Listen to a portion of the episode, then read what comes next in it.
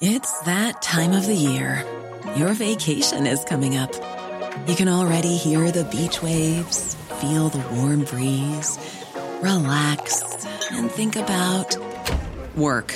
You really, really want it all to work out while you're away. Monday.com gives you and the team that peace of mind. When all work is on one platform and everyone's in sync, things just flow wherever you are. Tap the banner to go to Monday.com.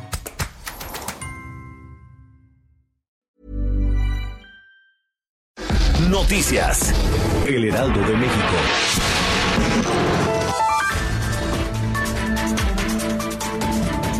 Cuando se desarrollaba la sesión, la bancada panista liderada por el senador Mauricio Curi subió a tribuna para mostrar el artefacto que encontraron en sus oficinas y con el cual se presume los espiaban. Todos los grupos parlamentarios se sumaron a la petición de que se investigue el hecho y entre la Fiscalía General de la República para realizar las indagatorias en todas las oficinas de las bancadas. Una de las líneas de investigación en el feminicidio de Abril Pérez es la autoría intelectual del ex esposo Juan Carlos García, quien fue CEO de Amazon México Así lo explicó el titular de la Secretaría de Seguridad Ciudadana local, Omar García Harfuch, luego de la detención de los dos autores materiales. Detalló que uno es el que la agrede directamente con disparos de arma de fuego y el otro es copartícipe.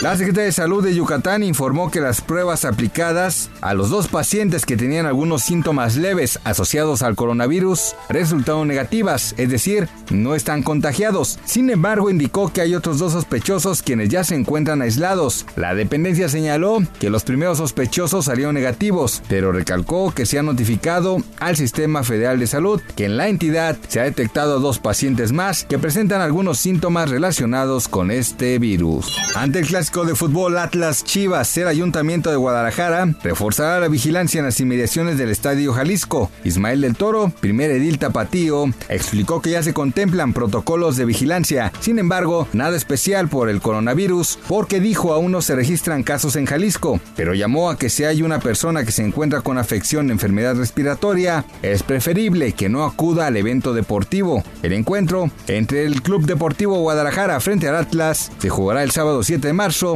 a partir de las 21 horas. Noticias. El Heraldo de México.